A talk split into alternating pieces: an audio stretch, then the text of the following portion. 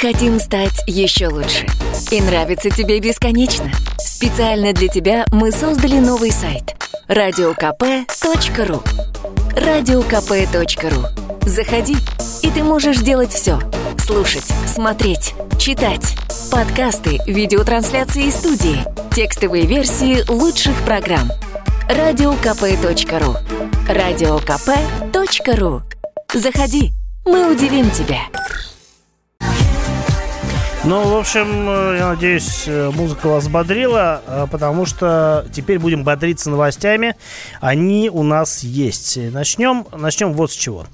В России разработали беспилотный КАМАЗ. Как вам такое? Как вам такое, Илон Маск, хочется еще добавить. Роботизированный грузовик КАМАЗ укомплектован комплексом радаров и сенсоров, а также системой компьютерного зрения. Ну, в общем, на самом деле, стандартный набор, как я вижу, для беспилотника, такой, я бы сказал, классический. Единственное, что агрегат-носитель, конечно, непривычный. КАМАЗ, ну вот почему именно его вы выбрали, ну... Что, видимо, было, то и взяли. Ну, потому что, собственно говоря, над проектом работали российская ВИСТ-групп, Назарбаев университет из Казахстана, как можно догадаться по названию, и, соответственно, ПАО КАМАЗ. Я думаю, что все-таки инициатором были камазовцы, которые, в общем, с одной стороны, пытаются как-то развивать свои собственные технологии, а с другой стороны, ну, в общем... Беспилотный КАМАЗ — это же хороший повод поговорить о марке в целом, о заводе и, в общем-то, вспомнить о том, что у нас есть такая, в общем, национальный производитель тяжелой техники. В общем, любопытно, что это такое. Ну, собственно, это КАМАЗ, который обвешан разными датчиками. На нем стоит комплекс автономной езды, оптические дальномеры, сенсоры, радары, система позиционирования. Все это разных марок. Это не все с нуля, так понимаю, разработано. То есть взяли какие-то компоненты, которые уже используются, в том числе в других беспилотных автомобилях, поставили дело на КАМАЗ, видимо, как-то все дело подключили, подружили с татарской начинкой, и вот оно все поехало. Но поехало или нет, я не вижу, потому что вот есть только фото, а видео я не наблюдал. Наверное, должен был поехать, раз все это дело поставили.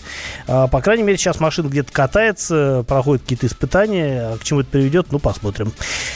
Российский беспилотный КАМАЗ. Вот, дожили. Так, что еще?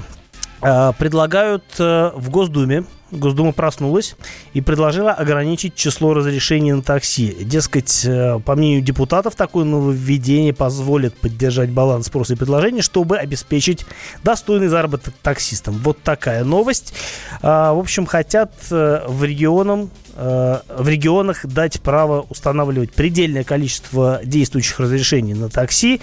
С такой инициативой выступил зампред комитета по транспорту и строительству депутат Александр Старовойтов. И, собственно говоря, в чем смысл? Смысл в том, чтобы действительно было соотношение 30 действующих разрешений на 1000 человек, но регион может каким-то образом иначе эти цифры компилировать с тем, чтобы поддерживать вот тот самый баланс, о котором идет речь.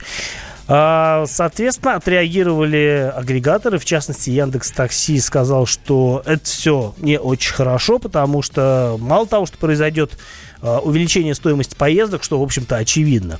Так, ко всему прочему, такая инициатива, если она перестанет быть инициативой и станет действительно законодательством, вызовет рост черного рынка, на котором не будет контроля за качеством услуг и безопасностью. В общем, с одной стороны, понятна забота о водителях, с другой стороны, куча подводных камней. Но, с другой, опять-таки, тут разные стороны есть. И одна из них, например, в том, что действительно Яндекс, например, пообъединялся с разными другими компаниями, ну, с Uber в частности, и они, в общем, ну, не то чтобы подмяли под себя рынок, но они заняли такую существенную часть. Не то чтобы это получилось монополия, но как-то вот меня по ощущениям недалеко от этого. Но, с другой стороны, это же удобно. Ну, вот... Вас, как пользователей такси, на самом деле волнует, сколько там водитель получает. Если вас не устраивает качество услуг, там, например, в режиме, не знаю, тарифа эконом, ну окей, выбираете комфорт, там чуть-чуть будет дороже, на самом деле, несущественно, но приедет уже другая машина, уже, скорее всего, другой водитель, ну, другой водитель, не понятно, что не другая личность, да, а вот, ну, может быть, другого уровня водитель, скажем так, и, ну, поедете чуть дороже, но вы сами определяете для себя, какие услуги вам нужны. А тут, если все это дело ограничить количеством лицензий, ну, могут действительно возникнуть перекосы, и, конечно, цена станет выше. Не знаю, насколько это хорошо, я привык к тому, что такси стало удобно и недорого, и вообще, я знаю, что в Германии, например, прям вот удивляются, насколько удобным может быть процесс вызова такси. Я общался с жителем Германии, это наш русский парень, который в свое время там ассимилировался уже довольно давно. Он говорит, что вот по многим технологиям, в банковской сфере, в том числе, Россия, конечно, сейчас круче некоторых стран Европы, в Германии в частности. Ну и к такси это тоже относится. Хотя, я не помню, Uber в Германии работает или нет. По-моему, работает. Но неважно. Так, ну, в общем, предложили немножко порегулировать такси еще. Ну, нас любят все регулировать. Вот будем теперь регулировать еще и такси в большей степени. Если будем, потому что пока инициатива. Так, еще новость. Средняя цена на автомобиль в России выросла на 8,5%. Причем подорожали, разумеется, иномарки, отечественные машины поднялись в цене не так резко. В общем, подсчитали аналитики Автостата, что в период с января по сентябрь 2019 года средневзвешенная цена нового легкового автомобиля в России составила 1 536 тысяч рублей, и это на 8,5% выше результата годичной давности. Средневзвешенную цену рассчитывали с учетом модификации модели, объема двигателя, привода, трансмиссии и типа кузова. За основу брали средние значения рекомендованных дистрибьютором цен и объемов продаж. Дорожают машины, это и так было очевидно. Вот, по крайней мере, озвучили цифру. Готовьте больше денежек, если планируете машину поменять. Поменять, кстати, машину можно, например, на новый Volkswagen Polo. Ну, как новый? Он не новый, он уже давно выпускается, у него рестайлинг был.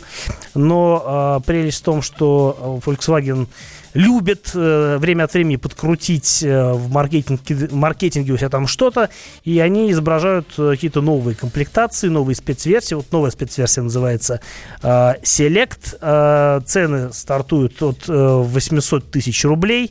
Машина уже неплохо оснащена, там есть аудиосистема, какая-то нормальная, центральный замок с ДУ, с дистанционным управлением, подогрев передних сидений, форсунок омывателя, круиз-контроль. А за доплату можно получить еще и климат-контроль, светодиодные фары и разные пакеты оборудования, двигатели 90 сил и 110. Так, все, плюс 7 967 200 ровно 9702 номер для ваших сообщений, чтобы я на них как-то пытался отвечать в течение следующей части программы.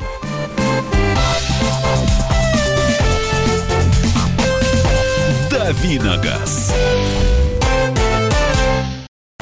Можно уйти в большую политику, но большой спорт пойдет вместе с тобой. Чемпион мира в тяжелом весе. Боксер с самыми большими кулаками за всю историю бокса. Действующий депутат Государственной Думы. А теперь еще и ведущий радио «Комсомольская правда». Николай Валуев в авторской программе «Большой спорт». По средам в 10 вечера по Москве.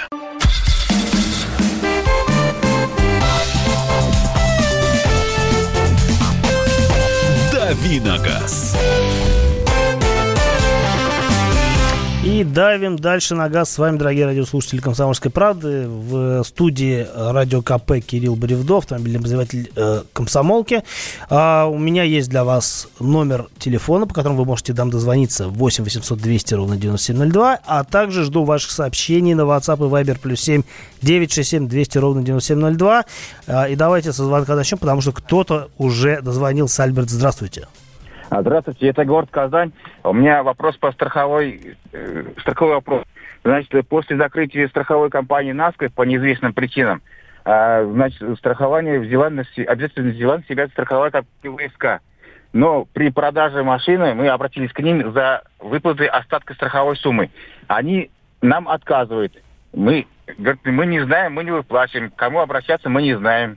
Объясните, пожалуйста, куда и как нам обращаться. Ну, я вам могу сказать, что лучше обратиться к юристу сразу же, потому что там наверняка много тонкостей. И, в общем-то, взяв на себя какие-то обязательства по тем долгам компании или по тем, не знаю, обязательствам компании, один из участников, соответственно, должен был каким-то образом, в общем, решать вопросы, связанные с переходом права вот этой собственности. В общем, на мой взгляд, они, вот эти вот страховые компании, они стараются всячески себя обезопасить от каких-то выплат, и наверняка, вот, приняв на себя груз ответственности за другую компанию, они каким-то образом, действительно, постарались сделать так, чтобы со старыми клиентами другой компании можно было бы каким-то образом взаимодействовать так, на расстоянии, не выплачивая им каких-то сумм. Поэтому в любом случае я бы, конечно, сразу же пошел к юристу, для начала проконсультироваться, а если это дело действительно стоящее и можно попробовать каким-то образом доказать свою правоту или что-то получить с компании, то юрист вам об этом скажет. И, в общем-то, дальше уже надо решать по обстоятельствам, стоит этим заниматься. Или, может быть, действительно это, не стоит того. Так, Михаил Антонов тут пришел. Да, чуть свет уж на ногах и я у ваших ног. В общем, извините, Михаил Антонов. Да, Кирилл Бревдо, мы продолжаем. Телефонный звонок. Здравствуйте, Андрей, слушаем. Здравствуйте, Кирилл, здравствуйте. Здравствуйте, кто-то там, да. Здравствуйте, Андрей, да. Здравствуйте. Вопрос такой, по тонировке, смотрите. То есть, когда водитель едет, одевает темные затемненные очки, допустим, стекла тонировать переднее, как и лобовое, да, мы знаем, что нельзя в машину. Вот как в этом случае объяснить? Никак. Стекла нельзя тонировать, а очки можно, все просто. У нас нельзя по телефону разговаривать за рулем, а смотреть, например, на навигатор в телефоне можно. У нас вроде как надо следить за дорогой, отвлекаться никуда нельзя, а можно отвлечься, например, чтобы, если есть в машине пепельница, взять и потушить окурок. Курить за рулем тоже не очень удобно, я знаю, отвлекает. Что на Кипре, по-моему, вообще даже воду пить за рулем нельзя. В общем, это никак, тем более, что есть, например... Я не понимаю, в чем, собственно, вопрос. Вы хотите ездить с тонировкой, ездите, пусть вас штрафуют, потому что у нас правила такие. А не если хотите ездить не с тонировкой, ездите в очках, это можно, очках, да, это легально, все, никаких проблем. Это разрешено. Доброе утро, с марта 17-18 года 15 тысяч пробега, нюансы. 15-18 года это уже, по-моему, последнее поколение машин. На мой взгляд, более удачное, чем предыдущее, хотя тоже есть разные нюансы. Самое главное, конечно, достижение в третьем поколении этих машин, то, что у них появился нормальный робот, не вот это вот убожище, правильное слово, да? В общем, странной конструкции коробка, которая была на первых двух поколениях, появился нормальный робот с двумя сцеплениями, по аналогии с Volkswagen'овским DSG, и это стало намного удобнее в плане вообще управления автомобилем. Машина стала менее дерганной и более понятной. А что касается надежности, навскидку вам не скажу. Я думаю, что в целом никаких серьезных проблем быть не должно. Но, честно говоря, вопрос надежности смартов я не изучал. Так что скажу, что, скорее всего, что-то среднее между ломучестью и абсолютной надежностью. Про среднюю скорость в Подольске спрашивал?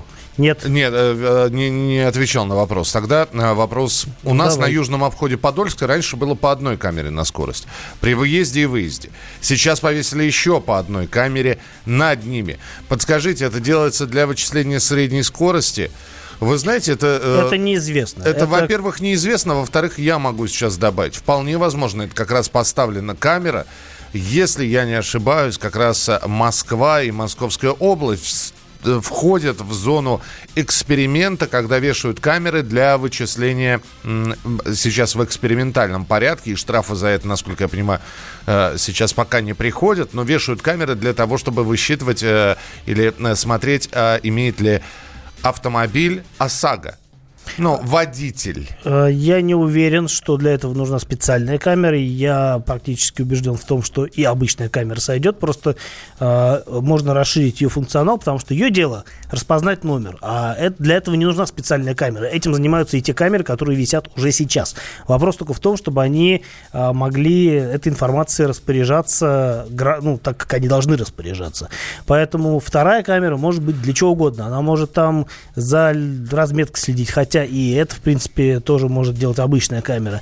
В общем, для вычисления или средней скорости, или нет, я вам сказать не могу. Вы поездите, а потом нам сами расскажете. Да, друзья, Сан Саныч, вы про Peugeot 5008 спрашивали вчера, отвечали. Про Mitsubishi Outlander 6-9 годов вчера рассказывали, Дмитрий. Как вы относитесь... Нет, про Outlander мы рассказывали, но с мотором 3.0 не говорили. Это другая машина. А про какой мы вчера? 3.2? Мы говорили в целом про более... Во-первых, про более свежие Outlander мы говорили. А 2006 года это Outlander второго поколения, насколько я помню. 3 литра это V6. И это, на мой взгляд, самый лучший мотор в плане надежности. Ну, не мотор, а силовой агрегат. Потому что в отличие от, скажем, моторов 2 литра и 2,4 литра, здесь работает классический гидромеханический автомат. И, конечно, по надежности он и по удобству управления тягой, на самом деле, тоже он лучше, чем вариатор. Поэтому стоит покупать, если вам хватит денег, если вы готовы оплачивать расходы на бензин, потому что жрет он изрядно. Как вы относитесь к группам в социальных сетях, где люди предупреждают водителя о местонахождении нарядов ДПС? Ну, нормально. Точно так же, как я отношусь к программам, которые рассказывают о том, где могут стоять камеры. 8-800-200-97-02. Мартин, здравствуйте. Доброе утро. Я тот раз звонил вам, что у нас в Лефортовском туннеле уже существует вот в самом деле вот эта скорость средняя. Я сам попал, я оплатил 250 рублей. Угу. Так она что действует и никуда деться, как говорят, некуда деться. Приходится платить. Да, и не только в Лефортовском туннеле она работает. Мартин. Она работает, да, спасибо. Она работает еще где-то. Я слышал, что, например, она работает в Алабяно-Балтийском туннеле, но сам не проверял. То есть я ездил, но штраф пока не получал. Ну и по области такие системы тоже вводятся. В Казани, знаю, вообще сплошь и рядом. Я напомню, что Кирилл у нас завтра уже отправляется снова в командировку. Его не будет какое-то время, поэтому и следующую часть нашего эфира мы посвятим ответам на ваши вопросы. Ну, поэтому 8-967-200-97-02 и телефон прямого эфира 8-800-200-97-02. Продолжение через несколько минут. Оставайтесь с нами. Мы хотим стать еще лучше и нравится тебе бесконечно. Специально для тебя мы создали новый сайт РадиоКП.ру. РадиоКП.ру. Заходи, и ты можешь делать все: слушать, смотреть, читать, подкасты, видеотрансляции из студии, текстовые версии лучших программ. РадиоКП.ру. РадиоКП.ру. Заходи, мы удивим тебя.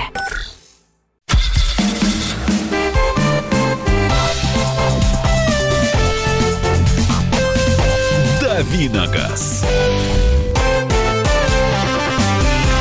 И дальше продолжаем разговаривать об автомобилях на радио «Комсомольская правда». В эфире Михаил Антонов. И Кирилл Бревдо. Вы присылаете свои вопросы. Эта часть тоже будет посвящена вопросам-ответам. 8-967-200-97-02. 8-800-200-97-02. Телефон прямого эфира. А первый телефон, который я назвал, 8-967-200-97-02. Это для ваших сообщений на Viber и на WhatsApp. Доброе утро. Сид и Hyundai i30. Пробеги 118 тысяч и 115, соответственно. Обе на механике. Масло в коробках пора менять? И при этом масляный фильтр лучше поменять или нет? Какие нюансы? Но Сид и Hyundai i30 это одна и та же машина, если мы говорим об одном и том же годе выпуска. Пробег, я вижу, у вас тоже одинаковый. Масло в коробке надо было менять еще до этого. Но если не меняли, то как бы меняйте. При этом я не помню, есть ли там масляный фильтр в коробке. Если он есть, конечно, его тоже нужно менять, потому что если вы лезете в коробку, то делайте все, чтобы потом к этому вопросу не возвращаться еще в ближайшие там 60 тысяч километров, а не 118. Как у вас. Поэтому, да, меняйте. Вот такой ответ. Правильно же? Да. Вот. Так, что еще? Нам вот тут пишут еще по шлейфам, по новостям, что в КАМАЗе уже давно китайские двигатели. Ну да, а в УАЗе, например, сейчас... Раньше были корейские коробки, а сейчас появились французские коробки. А АвтоВАЗ вообще делает машины, которые, ну, практически являются собой такие изрядно переработанные модели Рено. И что с того? Если, как бы, машины становятся лучше, если сами модели становятся разнообразнее, то чего же в этом плохого? Citroën S4 седан 2015 года, 70 тысяч пробега, чего ждать? C4 ждите гадостей от чего угодно, потому что неудачная машина по конструкции, на мой взгляд. Больше всего, конечно, там проблем с силовым агрегатом. Вот как раз с подвеской там нормально все, а с силовым агрегатом могут быть всякие разности. В частности, ну, не знаю, там цепь вытягивается и закоксовываются клапана. Неудачный мотор. Тот же самый мотор, который ставили на BMW, там, на BMW и на Mini. Серия Prince 1.6. Вот этот мотор лучше избегать, особенно с турбонаддувом. Но других вариантов там на нем особо и нет, если только не дизельный двигатель. Вот он классный. Но таких машин практически на рынке нет. За 70 тысяч на самом деле много чего должно было вылезть. Если ничего не вылезло, то ждите, когда вылезет. 8 800 200 ровно 9702. Сергей, здравствуйте. Доброе утро, господа ведущие. Здравствуйте. У меня два вопроса. Скажите, пожалуйста, есть ли информация, когда Genesis выпустит кроссовер? А второй вопрос. Будет ли обновление или рестайлинг Land Cruiser 200, он же 300, потому что в интернете очень разные мнения. Спасибо большое. Спасибо. Да, хороший вопрос про Genesis. Очень симпатичная становится марка, по крайней мере, если судить по последним автомобилям, которые они делали. Пока что, в общем, о кроссовере ходят в основном слухи. Модель будет называться GV70. И там, на самом деле, целое семейство готовится к кроссоверу GV70, GV80. В какой последовательности они появятся, мы пока не знаем. Но то, что это произойдет, скорее всего, в следующем году, это, ну, очень вероятно, на мой взгляд. И я с удовольствием посмотрю на то, что из этого выйдет, потому что, еще раз повторю, вот те последние Genesis, с которыми я имел дело, мне нравятся. Что касается круизера 200-го, то, ну, ему уже, на самом деле, 100 лет в обед. Машина выпускается, по-моему, с 2007 года. Но это начало нулевых. Нет, это не начало нулевых. Вторая половина нулевых, по-моему, с 2007 года делают круизеры. Он, конечно, уже... такой морально-физически устарел, на мой взгляд, с одной стороны, а с другой стороны, это именно то, за что эту машину ценят. Такая немножко консервативность конструкции. Говорят, что в новом поколении, и новое поколение вроде как должно называться уже Land Cruiser 300, у него не будет двигателей V8, будут V-образные шестерки, самая мощная версия будет примерно с таким же мотором, который сейчас ставят на... 2008, да, 2008. Это 120-й, правда, начало нулевых. Вот. И что будут ставить на топ-версии, в том числе V6 с турбонаддувом. Я так понимаю, речь идет о моторе 3.4, который ставят, например, на Lexus LS600, на актуального поколения. Но это все не более чем слухи, потому что Toyota марка порой непредсказуемая. И, кроме того, публика, которая, в общем-то, питается этими круизерами, она очень тоже консервативна, она в ней сильно вот это вот желание получить машину максимально надежную, а, в общем-то, V-образные моторы, V-образные восьмерки, которые сейчас ставят на эти машины, в общем-то, достаточно хорошо отвечают таким требованиям, но надо двигаться дальше, что будет под капотом у нового круизера, пока интрига. Так, дорогой Павел, успокойтесь уже. Что за слово пишет? Что за слово «господа»? Если есть «господа», значит, есть холопы, товарищи, другое дело. Павел, даю справку, вот так, чтобы вы знали. Слово «товарищ» — это обращение одного корабейника к другому, то есть одного торгаша к другому. У одного был товар, и у другого был одинаковый товар. Они друг друга называли «товарищи». Это вот о происхождении слова, если что. 8 800 200 ровно 9702. Валентин, здравствуйте. Доброе утро. Скажите, пожалуйста, мне такой вопрос. Вот собираюсь приобрести Mercedes Sprinter, фургон для работы рефрижератором, и все не могу решиться, какой там, говорят, ну, по модели, который дельфин, как называется, уже, что не очень надежный, лучше старый какой-нибудь найти по двигателю. Но я, честно говоря, не изучал вопрос, связанный со спринтером. Дельфин, я так понимаю, что это машина второго, что ли, поколения. Но... Хотя спринтер выпускается, по-моему, с 95-го года, насколько я помню. А в Нижнем Новгороде делают вот как раз машину еще первого поколения. Какая из них Дельфин, не буду сейчас фантазировать, потому что не силен я в коммерческой технике. И я думаю, что вы лучше меня осведомлены, какую машину лучше брать. Тем более, что вы, вы как потенциальный покупатель такой техники, эксплуатант, я думаю, что вы в этом вопросе куда более подкованы. Я, конечно, тоже могу почитать какую-то общую информацию, но вряд ли я успею, по крайней мере, в пределах программы настолько глубоко погрузиться в этот вопрос.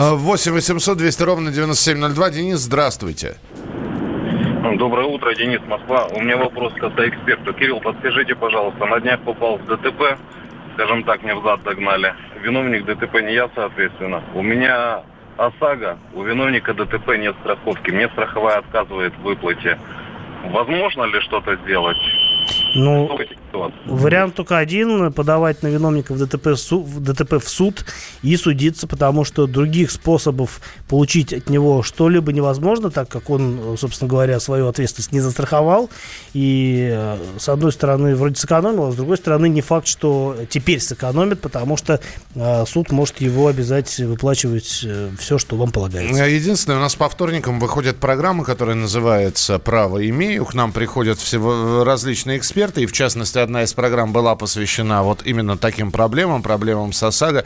Единственный минус, то есть Кирилл все абсолютно правильно рассказал, единственный минус, что судебное заседание может затянуться. Ну, то есть это будет не одно заседание, на самом деле, скорее всего. Да, скорее и пройдет какое-то количество времени перед тем, как вы дождетесь каких-то выплат. Но Кирилл абсолютно прав, это единственный способ получить хоть что-то. Ну, а то, что у него может ничего за ни гроша, в общем, не быть, но это другая история. Это да, это отдельная история. Все, через несколько минут про тест-драйв. Оставайтесь с нами. Кирилл Бревдо. Михаил Антонов. Банковский сектор. Частные инвестиции. Потребительская корзина. Личные деньги. Вопросы, интересующие каждого. У нас есть ответы. Михаил Делягин и Никита Кричевский. В эфире радио «Комсомольская правда». Час экономики. По будням в 5 вечера.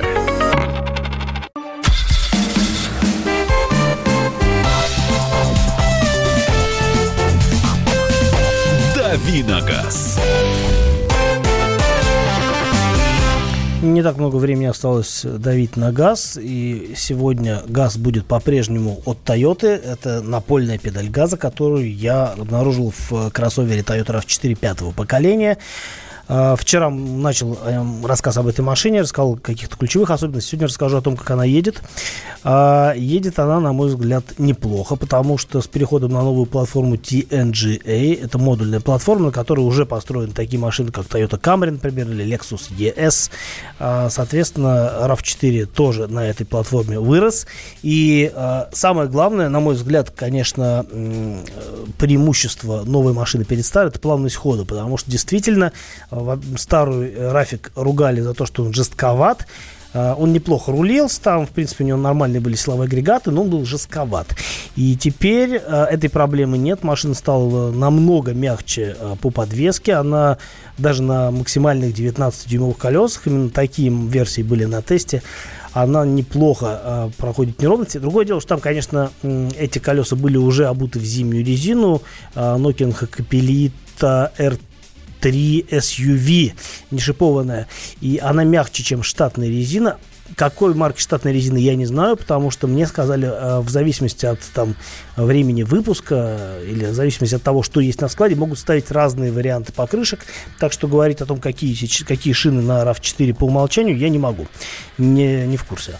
Так вот, плавность хода действительно стала лучше. Что касается управляемости и вообще ощущения, вообще ездовых ощущений, то мне нравится, как машина стала поворачивать.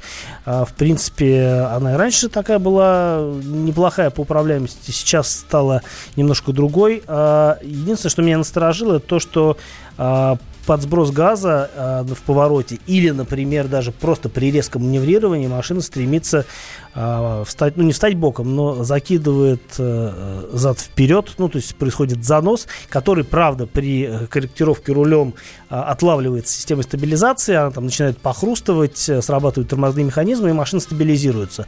Но все равно это немножко странновато, то, что это вот срабатывает, то, что происходит так вот рисковато и порой даже неожиданно. Но кто-то скажет... Прости, пожалуйста, это, по-моему, вторая машина, которую заносит, про которую ты рассказываешь. Вчера в тест-драйве, а вчера ты рассказывал... Вчера я про эту же машину. А, ты как раз про нее и говорил. То есть у нее... Но если ее нагрузить, как ты рассказывал, да? Да, если то, ее в принципе, ее становится... можно стабилизировать. Нет, она сама стабилизируется, у нее есть система стабилизации, у всех версий по умолчанию, но она все равно дает почувствовать занос в повороте, и это иногда, и, например, для неопытных водителей может быть неожиданным. Да, она потом сама себя ловит, сама себя одергивает, сама встает на путь истины. А зачем это тогда сделал? Такие настройки. А их как-то изменить можно? Нет, на бытовом уровне нельзя. Это нужно, чтобы инженеры поколдовали с подвеской. Но раз они настроили таким образом, значит, они считают, что это правильно. И, может быть, они думают, что таким образом можно более эффективно управлять машиной при каком-то резком перестроении. У меня не было возможности прям вот как на полигоне поездить с разными скоростями и попробовать там машину и без стабилизации, в том числе таким образом, чтобы она действительно там ее занесло куда-то, вот непонятно куда, потому что все происходило на дорогах общего пользования. Но тенденция она такая, достаточно любопытная. У меня, в принципе, проблем с этим не было. То есть то, что да, там машина чуть-чуть... Не все время, повторяюсь, это просто при резком маневрировании или под сброс газа при движении с большой достаточно скоростью в повороте.